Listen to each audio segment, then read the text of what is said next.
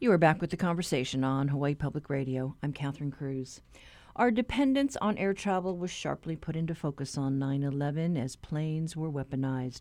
But did you know that Hawaii was one of two dozen U S cities that had an emergency management system in place that went from training drills to a real-world terrorist event? Salvatore Lanzalotti was head of Honolulu's Emergency Medical Services under then-Mayor Jeremy Harris. And this weekend's nine eleven anniversary stirred his memory of our state of readiness to deal with the terrorist attack back then. But it also set the framework to prepare for other potential disasters and biological attacks and high-security events like the APEC meeting of world leaders that was held here in the islands. The threats are still out there, and it stands to reason we keep our resiliency in check. Here's Sal. We were physically and mentally prepared. And that was the, the thing that saved the day for us, because we had been working on this for about four years. So we had written plans for a response to a terrorist attack, and so we began to put those plans into place. And how was it that we were able to have this plan? Well, President Clinton had a directive, uh, thirty-nine, uh, nineteen ninety-six. Of course, we had had a series of events, the Atlantic Olympics bombing in ninety-six. We had the Murray building in Oklahoma in ninety-five, sarin attack in um, in Tokyo. We had a, the bomb in the, the parking garage at the World Trade Center in ninety-three. So, so in the nineties, there was a lot of this activity, and that's not even talking about the stuff that was overseas, uh, you know, that, that occurred, uh, uh, you know, in the... Uh, the Cole, the U S S Cole got uh, bombed. Uh, we had a series of attacks, uh, you know, throughout the the nineties, and so the country. In fact, in ninety-eight there was an explosion in the embassies in Nairobi, Kenya, Dar es Salaam, Tanzania. People were killed. So there were all these concerted attacks, both international, you know, uh, terrorism and uh, and then at home. So Clinton uh, uh, put this proposal in, and then uh, it became known as the Nunn-Lugar-Dominici Act legislation for defense against weapons of mass destruction. We were lucky enough to be one of the first twenty-five cities. And uh, we went after it because Honolulu was the business and financial and governmental, higher education, cultural center of the state. Uh, at the time, like seventy-five percent of the population of of our state lived here, uh, uh, close to nine hundred thousand people. Um, and, and if I may, uh, we had like the, the reason why we needed to protect and have an integrated response. Well, we had eleven million tons of shipments coming in to our harbors, worth ten billion dollars a year.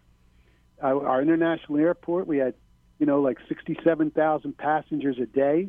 Uh, twenty-four million dollars a year. Annual tourism, eleven point six billion dollars. If we destroy that, our state is in bad shape. So, for for all the many many reasons besides just the health of the population, it was important for us to get better prepared and be prepared. So and share, so we went after this grant and got it. So share with our listeners, you know, that day, uh, ah. airspace. Uh, was yeah. was well, uh, was that clamped. Day we had, again, fire, police, emergency services department, civil defense, and on this uh, Metropolitan Medical Response System that that uh, that the Defense Act uh, allowed us to put together. Uh, we I think our first grant was about six hundred thousand. We had uh, uh, not just, and it was supposed to be for cities, but but because we're an island, we had uh, a much much much more robust. And based on what they wanted p- people to do, a much more integrated response. So we had the State Department of Health, State Department of Civil Defense, uh, besides our own. We had the National Guard. We had the Pacific Command, military. We had the F B I, Tripler Army Medical, the Hospital Association. So all of these people were had been working together, and now we were sitting, and we knew each other. And one of the things we heard from other people uh, afterwards at conferences and stuff was, Uh, and, and had been written down about the problems at Atlanta and Oklahoma and in and the World Trade Center the first time. There were nobody uh, knew people personally. And so there weren't this, there wasn't an integrated response, and you'd get these phone calls, and you didn't know how much and how many. And we just sat around the table, and then the mayor just deployed uh, the personnel. The police were there to at the mass transit assets, our airports, our harbor. So, you know, all the things that needed to be taken care of, you know, the police knew they had to go check out, uh, make sure that nothing happened to our uh, infrastructure, you know, our, our water, our electricity, our fuel uh, refineries, our, you know, fuel points, our power plants, all these things, you, you know, Waikiki, mm-hmm. our business district and, and uh, downtown. If you could talk about the, the airspace. So we're doing all that, you know, we're doing all that and feeling good about the fact that we we know what we have to do. And then we find out that I think it's about sixteen flights from Asia had been diverted from the mainland destinations because everything on the mainland was closed, all the airports. And they were going to be diverted to Honolulu um, or to Hawaii. And I think also there were about six flights from the mainland that were headed here. And so these could be diverted maybe to the neighbor islands, and I'm not sure how many of them were. But the ones coming in from Asia, uh, Admiral Blair, he was worried about the military assets, Pearl Harbor, Hickam, Schofield, Kaneohe. We were worried about all of the business district and everything else that I just mentioned about Waikiki and all. So uh, we didn't want them there, and so the, both the mayor and uh, and and Admiral Blair were talking to whoever they could, the F A A, that they found out that uh, when, you know, the pilots wanted to come into Honolulu because if something happened, Honolulu had the most resources, obviously. And so they were they were going to come in. And so around seven o'clock in the morning, our Air National Guard sent up the F fifteen jets to accompany all flights coming in. The jets were, they had the ability to launch air-to-air missiles if they had to. So throughout the day, till maybe early afternoon, we we were, you know, in the Emergency Operating Center just kind of holding our breath and getting updates about these flights because from what I understood was the flight had to give the, um, the F A A had to give the military their path coming into Honolulu, and if they deviated one degree from that path, there would be severe response from the military. Right, because uh, at that point, uh, yeah. at that point, and we didn't know what was going no on. You didn't knew. want to take any chances. Right. No one knew. No one, and, and because of, of the horrendous acts on the mainland, we could not afford to to make to allow that to happen here. So there was no reason to feel that it was going to happen. But then, in nineteen eighty-two, I believe. There was, on a Pan Am flight, there was a gentleman by the name of Mohammed Rashid, a Palestinian. And as they were coming in from Japan, from Tokyo, into Honolulu, he set off a bomb and killed a fifteen-year-old Japanese student and injured about fifteen of the uh, other Japanese nationals on the plane. So it wasn't like it was unheard of that something could happen uh, and, and that it could happen in our, you know, in our wonderful island here. Yeah, in our airspace. In our airspace. Because of that experience, we did have foresight to apply for this grant and to go through the exercises so that we were prepared that day. Yes, we did field practice and field studies. We did one called, uh, I think it was nineteen ninety-nine I O Crisis, where the event was that a sarin attack had happened in, in the uh, Aloha Stadium. And we had like one hundred mock patients, and we had Tripler Hospital setting up tents, and you know, and, and everybody knew their job, and so that was and that was the whole idea. The whole idea of this preparation was how to integrate instead of having all these separate agencies, and then stumbling over each other when something happened. That we would practice our responses so that when something happened, we would work as a unit together, and of course, we we see. For example, and I'm not trying to throw stones, but we see what happened in, on January sixth in, in Washington, D C, when all of those different agencies that were that were supposed to be taken care of, uh, the National Guard, the, the Capitol Police, the, the City Police, the, the Army, uh, the, somehow all kinds of communications were being missed. And we didn't get a good response to the insurrection. And bad things happened. There's no excuse for that. Talk about the preparation that we did have in place here, because you had to plan for mass casualties. Yeah, well, we, you know, we had to plan for initially five hundred, and that wasn't too scary. But then they they asked us to to respond to the, a mass casualty of ten percent of the population, which would have been about one hundred thousand people. And, of course, I talked to the people over in our State Department of Health because, unlike a lot of other major cities, we don't have a Department of Health. So once something would be biological, it would go immediately over to the, the Department of Health. And so uh, they told me, well, any given day, we only have a couple of hundred beds that are open in the whole state, which meant then we had to start planning big, which meant field hospitals. And we've seen a lot of those go up now with the pandemic. And and the neat thing about those is that the plan that I found that the Army had was they went up, and I think it was uh, sets of fifty or one hundred, so that you would put a, a, a, you know, if you needed one hundred, fine, and then next you'd put another one hundred, another one hundred, and then, then that way they could be take, broken down once you didn't need them anymore. So we had all these plans, and uh, we were putting those in play, and, of course, the Red Cross was helping us with, like, uh, sheets and blankets and things like that. And everyone at the time was very, very helpful in terms of resources and wanting to help. It was a really unified country, and uh, saddens me that it's not like that today. But one day I, I woke up in the middle of the night, and I thought, oh, my God, what happens if I have this whole thing set up, and I got a field hospital, and I got, you know, beds, and I've got pharmaceuticals, and and the doctors and nurses don't want to work in these things, or they come and they don't know what to do with a chemical, or Uh, how to treat a chemical or, an, or a biologic event. A couple of weeks later, I was at a conference, and Kevin Tonit, who was from the H H S, Human Services in the Feds, he was in charge of this whole Homeland Security before it was an agency.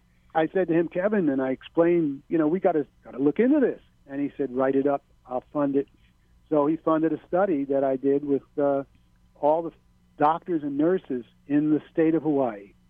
And we, I asked them about what they knew and what they could recognize and what they could treat in terms of the biologics and the chemicals that were on the C D C list. The only people that really knew about a lot of these biologics were people at Tripler, because they were Army and they had been around the world, and so they, they knew about Ebola and some of these other things. But but not, you know, local doctors don't know, don't know about that, don't know how to treat it, might not even be able to see what it is. And for bombs, sure, everybody, ninety percent or so, would ninety-two, ninety-four percent, they said, sure, we'll come and help. But when it got down to, will you come and help if it's a biologic, only fifty percent of the docs, fifty-three or fifty-four, and the nurses the same. And you need them to be trained, and that means that how do they get trained and what's the best way? And we, we worked on all of that. That was Sal Lanzalotti, former head of Honolulu's Emergency Medical Services Department. Uh, he was talking about our readiness. He he was called to the Civil Defense Operating Center in the basement of the Frank Fosse Municipal Building on the morning of nine eleven. And since that time, the city has worked on improving plans to respond to other threats like SARS and anthrax. Lanzalotti says early on, the city also had the first P C R mobile laboratory, similar to what the military used. And if P C R sounds familiar, yep, P C R tests are the gold standard for COVID testing. And while we still have the capacity for mobile testing, the current director of Honolulu's, Honolulu's E M S department, Doctor Jim Ireland, he says that technology has advanced so much in twenty years that the units are much smaller and can be integrated in some of our E M S units. And the idea of field hospitals, well, it's part of our COVID preparedness should the cases begin to overwhelm our hospitals.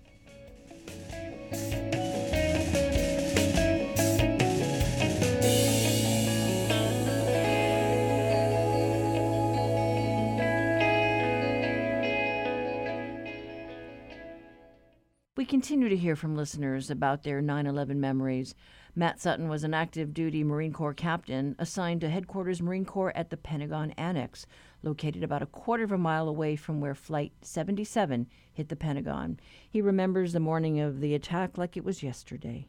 It was a normal morning, and one of my colleagues uh, usually watched the news in the morning on his computer, and he made a comment that a aircraft had impacted one of the buildings at the World Trade Center.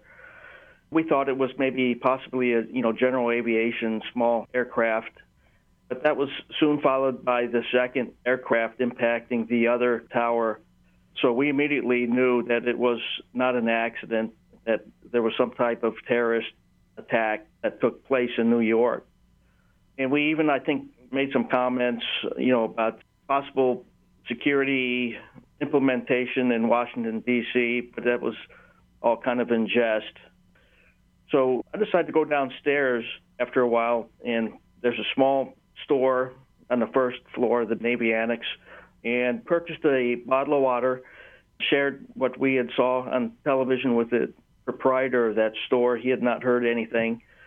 But as we were talking about that, we could hear a, a loud, it was obviously some uh, aircraft, low flying. You know, it seemed like it was passing right over the Navy Annex, which it was. Apparently, the Flight seventy-seven hijackers were tracking Columbia Pike as a navigation to the Pentagon. And as a matter of fact, for later on, I heard that Flight seventy-seven almost clipped the end of our building as it glided into the Pentagon. So when I heard the aircraft, I immediately exited outside, and I did see the, the impact. And with my bottle of water, I ran down there to see what assistance I could do. Uh, fortunately, I dropped that bottle of water because I felt it was slowing me down, but I wish I would have kept that. We sorely needed water, helping victims out of the building, guiding them away from the building, and um, it didn't take long before the, the fire got pretty pretty heavy where we couldn't even get close to the building at that point. That's about when the Arlington Fire Department arrived. So all those who helped us initially assist, we were left the immediate area of the building and stood along the edge of South Washington Boulevard, which is in between the Pentagon and Arlington Cemetery. So that's pretty much where we were. I also remember that people started talking about a second aircraft based upon the World Trade Center. And indeed, a second aircraft was orbiting above the Pentagon, causing quite a bit of alarm, but we later learned it was a FEMA aircraft surveying the area. You know, thank goodness. So at that point, it pretty much turned from a initial first responder to what amounted to a recovery operation. So eventually, the Army Old Guard arrived to assist with recovery as civilian search and recovery expertise arrived on scene, along with F B I, uh, Federal Aviation. All the letter agencies started to converge on the Pentagon. Anyway, there was a group of us Marines that noticed there was a Marine Corps flag up on the upper level of the Pentagon. So we made the assumption that there were Marines that were either trapped or needed to be recovered. So we remained behind for several days. We were able to enter the Pentagon on two different locations over the next three days, recovered many of the deceased. But after the thirteenth, all the Navy, Marine Corps personnel were accounted for. There were no victims in the Pentagon. Towards the end of the day, um, when you see the iconic flag unrolled over the side of the Pentagon, we had just exited the building with a, a litter, um, a deceased person, and President George Bush arrived and greeted us, thanking us for you know the last few days of our efforts. And I'll never forget looking in his eyes and kind of realizing that it was going to be a different world after that point. And uh, after twenty years hindsight, certainly has proven it, it has indeed changed the world. So none of us knew this at the time, but it was almost a miracle. The silver lining was that at that time where the aircraft struck the Pentagon, they were just completing a major renovation. It was the first section to be renovated. And that renovation included reinforcing the structure of the building with Kevlar and replacing the windows with non-shatterable glass. And that Kevlar reinforcement with steel prevented the aircraft from probably going completely through the building out the other side and probably prevented a lot of injuries. So somebody's foresight and implementation of that was a miracle in itself. Because of the renovation, that portion of the Pentagon really wasn't completely populated yet. You know, thank goodness. It was virtually deserted, you know, except for the one hundred twenty-five, uh, those unfortunate ones that had moved into that section by then. And lastly, I've never before and since experienced such a sense of unity that that tragedy brought everyone together. You know, it's just almost impossible to describe that. But you know, the unity of at that moment, at, at on the site and afterwards, was just remarkable. And you know, I hope we could get back to that point as a country. That was Matt Sutton, who retired from the Marine Corps after thirty years. He now lives in Honolulu.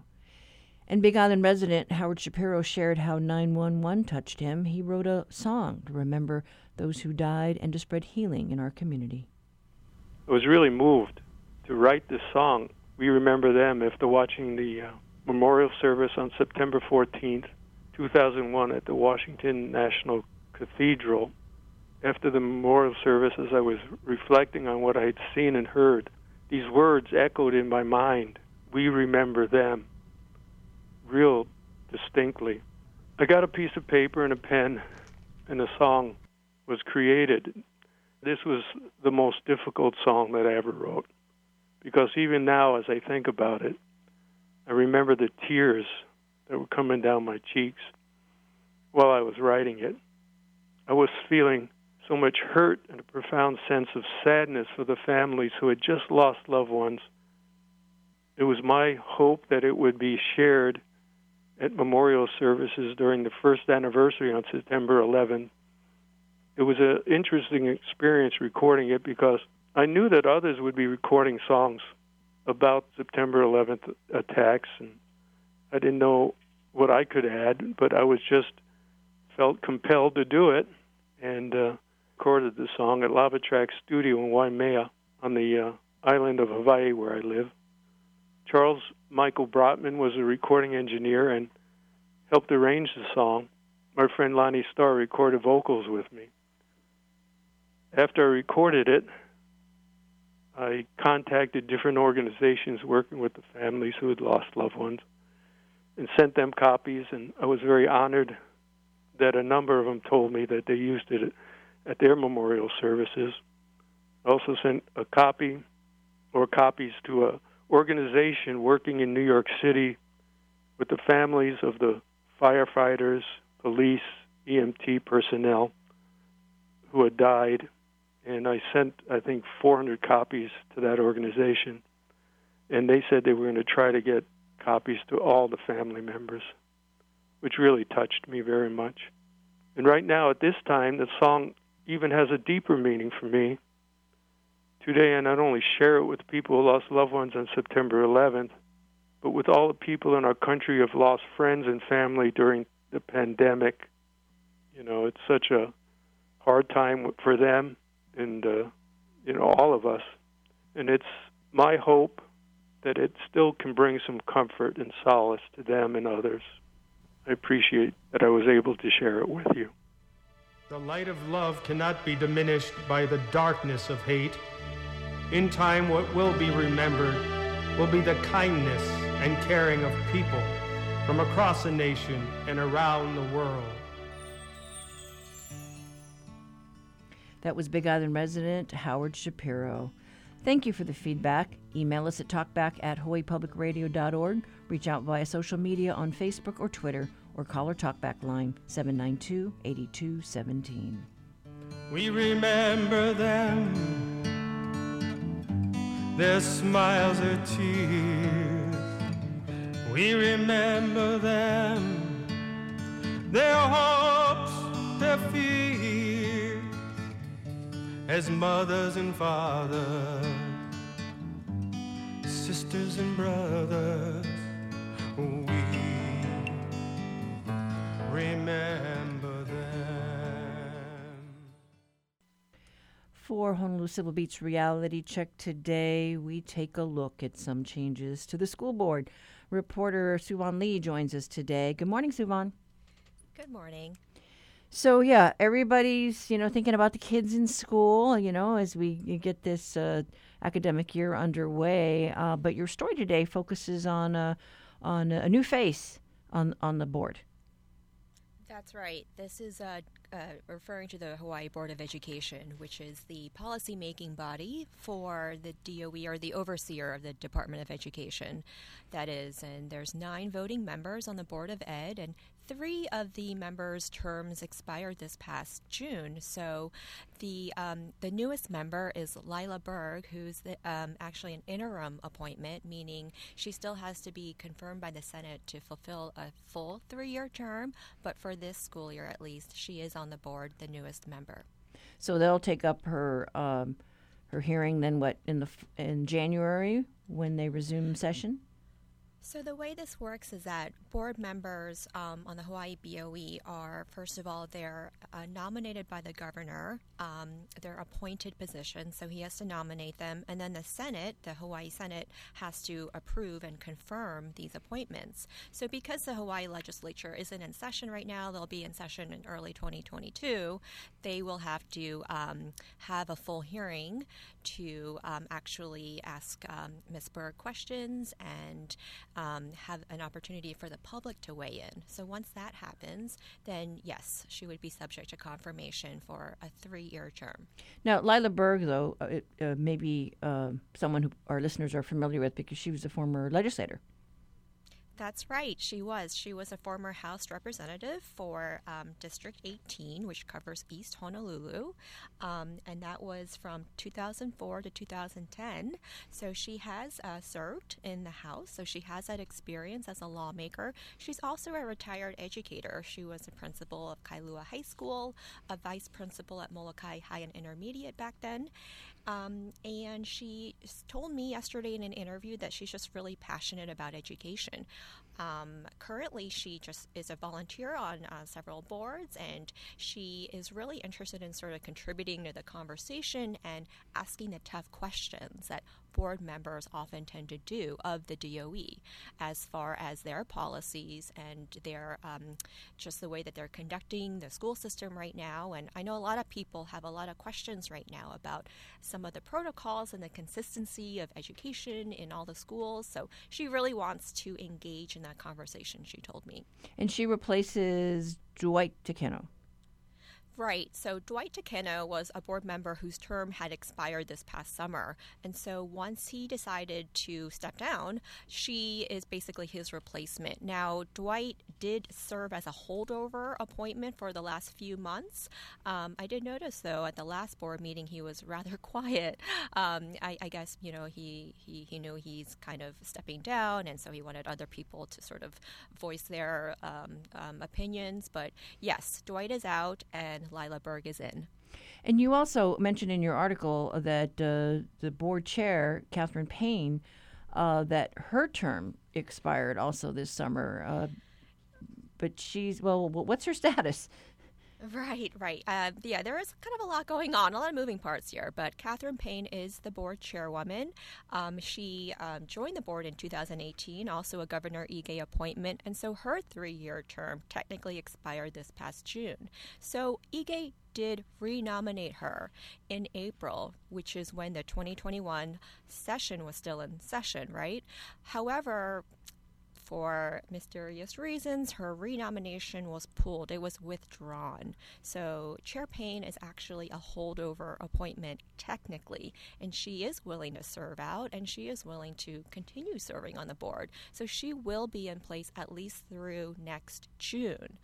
Um, I so there there is a lot kind of going on with the makeup and the constitution of the board right now, but suffice to say, um, Chair Payne will be will still be there. Um, Lila Berg is the newest member, and so far this is the makeup of the board as we know it as of now. Okay, all right, and then uh, I guess we wait till then the opening of session. Um, to get to the uh, confirmation hearings with the Senate. Absolutely. And the board is still meeting on a monthly basis, the next meeting of which will be this coming Thursday. So we will we will see what kind of questions they have for the D O E this time. All right. Okay. Well, thanks so much, Suvan. You bet. Thank you. That was education reporter Suvan Lee with today's Reality Check. Read her story online at civil beat dot org.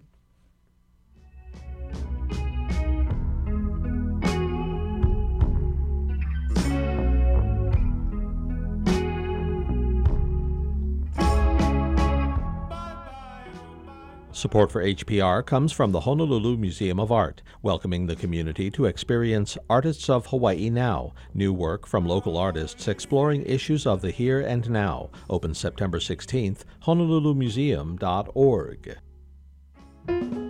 Share a little aloha this September. With Foodland's annual matching gift program, your donation is matched by Foodland and the Western Union Foundation. When you're at the register of a Foodland, Sack and Save, or Foodland Farm store anytime this September, remember Hawaii Public Radio and give aloha.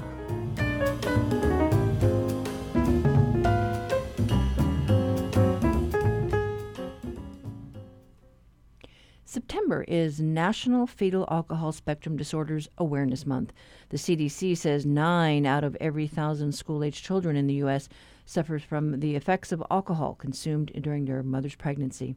The Hawaii F A S D Action Group was founded in two thousand sixteen by Doctor Anne Yabusaki, a psychologist and family therapist. The Conversation's Russell Subiono spoke with her and with Sina Pili, a mother of a child with the disorder and the leader of a parent support group. For those who aren't familiar with F A S D, can you share what the disorder is and who it affects?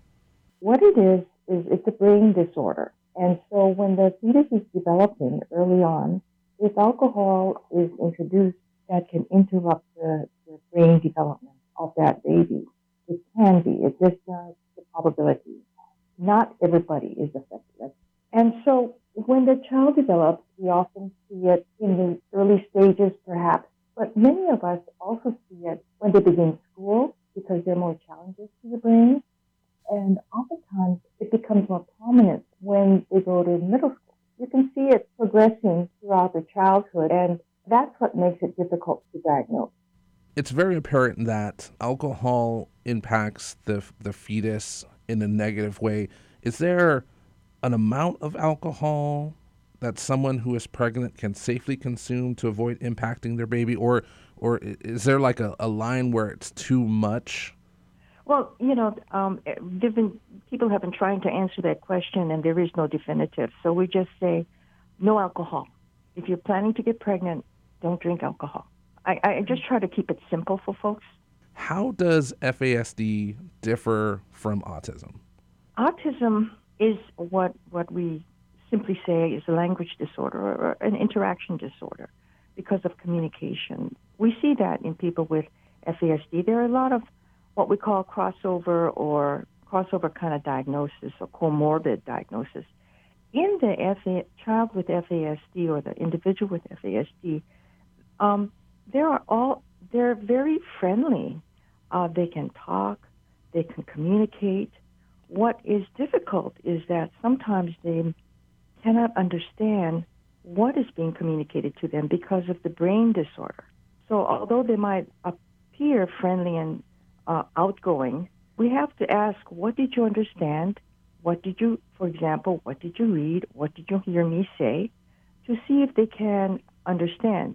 They can possibly parrot back what you said, which is fine, but they forget what you said the next day or the next two hours because the information might not have gotten into the memory banks because basically the connections between the brain cells have been somewhat disrupted. And so in that disruption, their, uh, their, the processing speed of understanding language is slower. So although we say there are features of autism, there could be features of autism, it also, fetal alcohol spectrum disorder has a different way of presenting as well. So differential diagnosis or changing, finding out what is going on is really takes multiple disciplines. A psychologist, for example, a pediatrician, a neurologist, all of us have to kind of put our heads together and say, is this the phenomenon that we're seeing? And even teachers and parents. Do you have any idea of how many people are living with F A S D in Hawaii or raising children with F A S D? Yeah, you know, because it's misdiagnosed and misunderstood, the research is showing that about five percent are ever diagnosed. And one, and in two thousand eighteen, there was a study in that one in twenty first graders were affected by F A S D. And in Hawaii, if you take that number or that, you know, percentage, about five percent first graders, which is one in every classroom, you might project, of the of the one hundred seventy-four thousand students, say, for example, in Hawaii school, approximately eighty-seven hundred may have an F A S D, and yet far fewer are diagnosed. Sina, can you share with us your story? You have a child with F A S D. What kind of challenges did you face at the start, and how have you overcome them? From the start, when he was an infant, we noticed he was laying next to a niece that was the same age, and we noticed that he was delayed. So it took him longer to lift his head, took him longer to crawl, it took him longer to walk.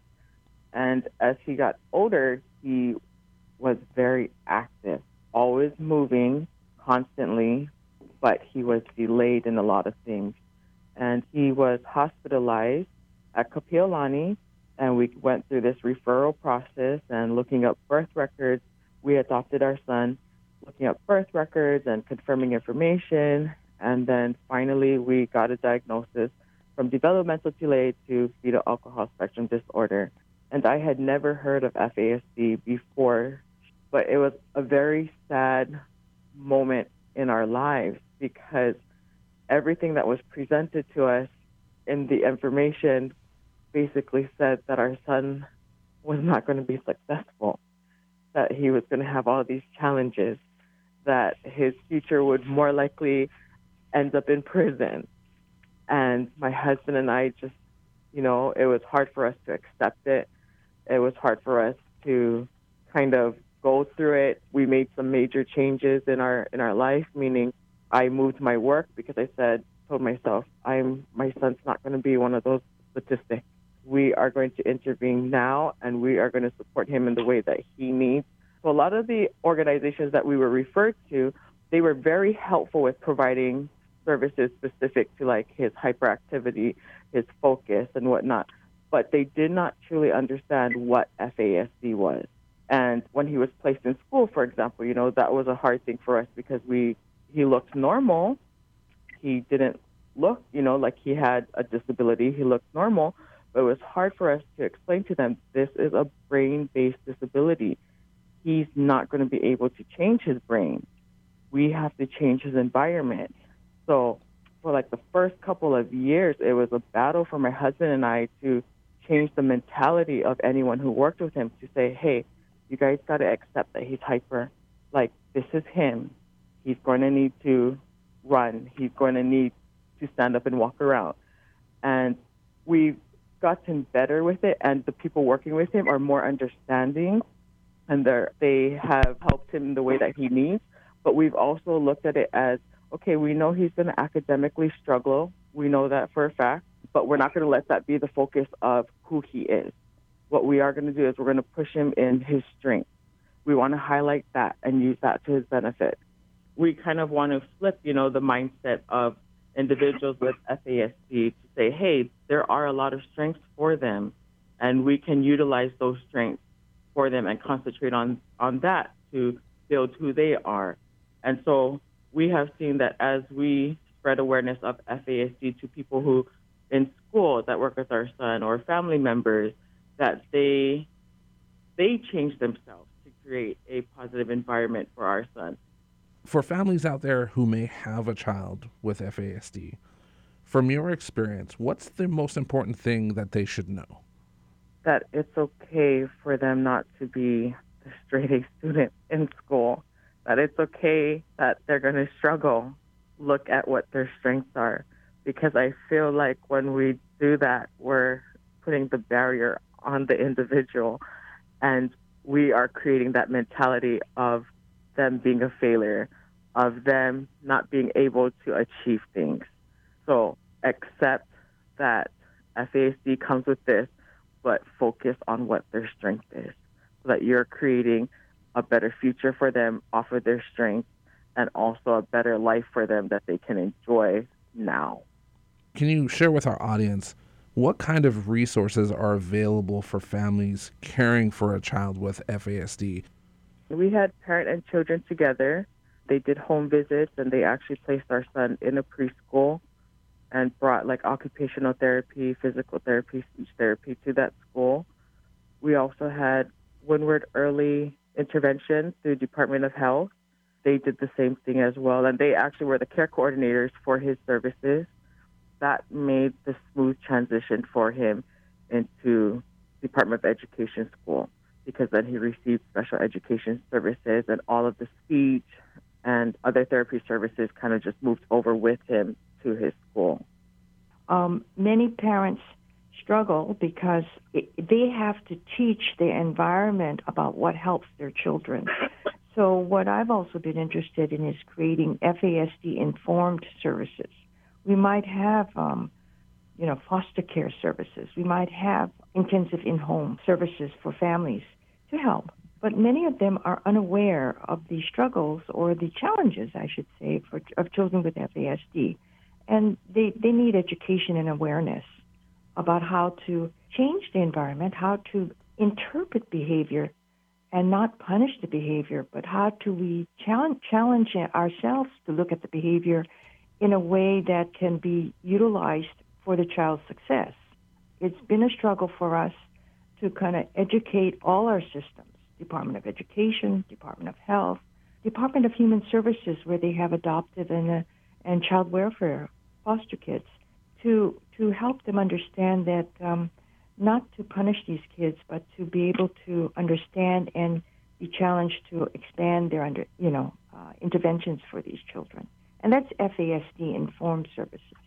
For Sina, from a mother's perspective, what more can the public do to help raise awareness of F A S D? To be kind to everyone. These individuals are going throughout the community, and like Doctor Yabusaki had shared, many are undiagnosed. And when we see these behaviors, we may think they're making those choices, but yet it's part of their brain disability. And so I would just say to be kind to everyone, because you don't know what everyone's going through. That was Doctor Anne Yabusaki and Sina Pili of the Hawaii Fetal Alcohol Spectrum Disorders Action Group. They were talking with H P R's Russell Subiono. For more information, check out the links on our website, uh, hawaii public radio dot org, later today.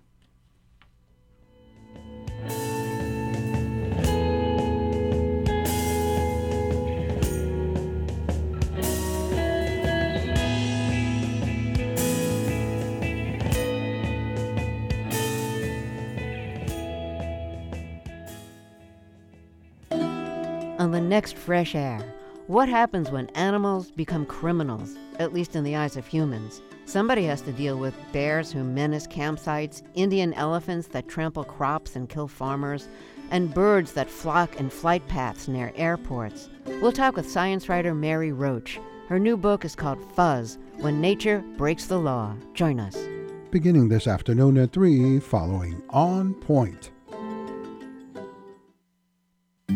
Public radio, there's a phenomenon called the driveway moment. It's when you're driving somewhere and you reach your destination, but you linger in the car just so you can catch the end of a great story. Well, with the H P R mobile app, you can pick up that story anytime you want, replay national shows as well as local news stories, and make driveway moments a thing of the past. Get the H P R app in the App Store or on Google Play. Hawaii's Jewish community just marked Rosh Hashanah and is now marking the Days of Awe, a time of reflection at the start of the new year. It is the year fifty-seven eighty-two on the Hebrew calendar, and the second new year that has been celebrated during the pandemic. The conversation Savannah Harriman-Pote spoke with Rabbi Jennifer Weiner of Honolulu's Temple Emanu-El about how services have changed during our ongoing battle with covid nineteen. So the Days of Awe are a very particular special time in the Jewish calendar. And the Jewish calendar is is a little bit different than what, what the secular calendar is. We follow a, what's known as a lunisolar calendar. So we follow the moon for our month, yet we adjust to the seasons because our holidays are more or less agriculturally based. What's incredible about the Days of Awe is that it's ten days right as the fall is beginning, and it allows us to have a time of introspection and a time for us to do what's known as Cheshbon HaNefesh, which means to take an inventory of our soul, which means that we think back to all of our actions from the past year, and we evaluate how we did on an individual basis. Then we go through a process, and that process is called teshuva, and teshuva means, from the Hebrew word, to return, and the whole idea is that we are returning to the values of Torah, of Scripture, and to the ways of God, and that we have to ask for forgiveness from the people that we have wronged. And so we're supposed to be doing this process all year long um, because we're not supposed to be saving it up, but most people kind of put things off until the very last minute, and so we have the month before, the Hebrew month of Elul, but we also have these ten days of awe, starting with Rosh Hashanah, the Jewish New Year, and going through these ten days in between Rosh Hashanah and Yom Kippur, and Yom Kippur being the Day of Atonement. Thank you, first off, for that overview. You're welcome. It's it's interesting to think of the idea of a new year. Yes. In this particular moment in time, because this would be the second Jewish New Year that you've celebrated during the pandemic. Did you expect, yeah. and did your community expect to be here at this point? No, we didn't. You know, it's a huge disappointment to our community that we cannot gather in person for our High Holy Days services. And yet people understand that the reason why we're online is to protect each other's health and safety. In Judaism, the value, the mitzvah, the, the commandment is called pikuach nefesh, which means preserve one's soul. And it's also about preserving one's health, and that we're responsible not just for ourselves as an individual, but for each one of us, regardless of religion or faith or anything, so that by not gathering in a large group, we are protecting each other. What are some other ways that you have pivoted during the pandemic to continue to be in touch with each other and in touch with the community, but also ensure the safety of everyone participating? Mm-hmm. So we are having a lot of online programs. Our services are all online. For instance, on Yom Kippur, not only are we going to be doing services, but we're going to have discussion time online. We're also going to be having a story time for young people, like families with H O T S and early elementary school students or preschoolers who might be home during the day. We're just all trying to be able to offer different opportunities for different age groups and for different interests of being able to gather and gather online while still recognizing that what we're doing is very different than what we wish we could be doing at this time. Hmm. I would say on the on the flip side of that, having a presence online does allow a wider range of people from Hawaii to participate in your services if they so choose. Mm-hmm. What would you say to people who might be interested in, for these High Holy Days, checking out what you have to offer or becoming more involved or wanting to learn more? Yeah. By all means, please go to our website, which is w w w dot saloha dot com. That's S H A L O H A dot com. And click on one of the services, click on one of the opportunities and experiences that we're offering, and uh, become a part of the community. We welcome people of all different movements of Judaism, and we welcome people of all different faith groups, because our membership is not just people who are Jewish. It's people who are Jewish and their families, and people who are interested in Judaism, learning more and maybe becoming Jewish. It's really a wonderful community that we have here in Honolulu, Hawaii at Temple Emanu-El. I will also say that the pandemic has really changed the way that we that we offer our services, in that with Zoom we can do um, counseling over Zoom. As, as clergy, we, we're going to be hybrid. Regardless of when we are able to gather in person again, we're going to still continue to offer an online presence, because we have people who cannot travel anymore at night, who don't drive. We have people who are on the mainland but still want to keep in touch with Temple Emanu-El family, because this is where they grew up. And so all they need to do is tune in. And, and what the pandemic has shown us is a whole new world out there.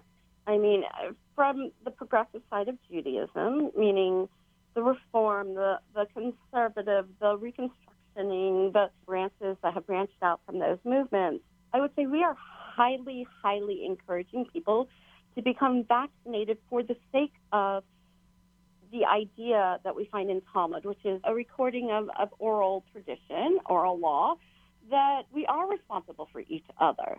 And Judaism says that you have to be safe. You have to provide not just for your health, but for someone else's health. The idea that we've always learned is that when you are establishing a Jewish community, there are three main things that you need to have according to the Talmud, the oral law. It, the first thing that you have to have is a cemetery for burying your dead. The second is a place of gathering. And the third is a physician. And so health is paramount to our beliefs. And it's not just health, but the choices that one makes in order for you to be a part of the community. We need to find a way, especially at this time of the Jewish High Holy Days, to find the means of asking each other for forgiveness and being able to learn how to once again work together. And that's really what this season is about. That was Rabbi Jennifer Weiner with Temple Emanu-El talking to the Conversation Savannah Harriman-Pote. Uh, you can uh, find links to Temple Emanu-El's website on our website later today.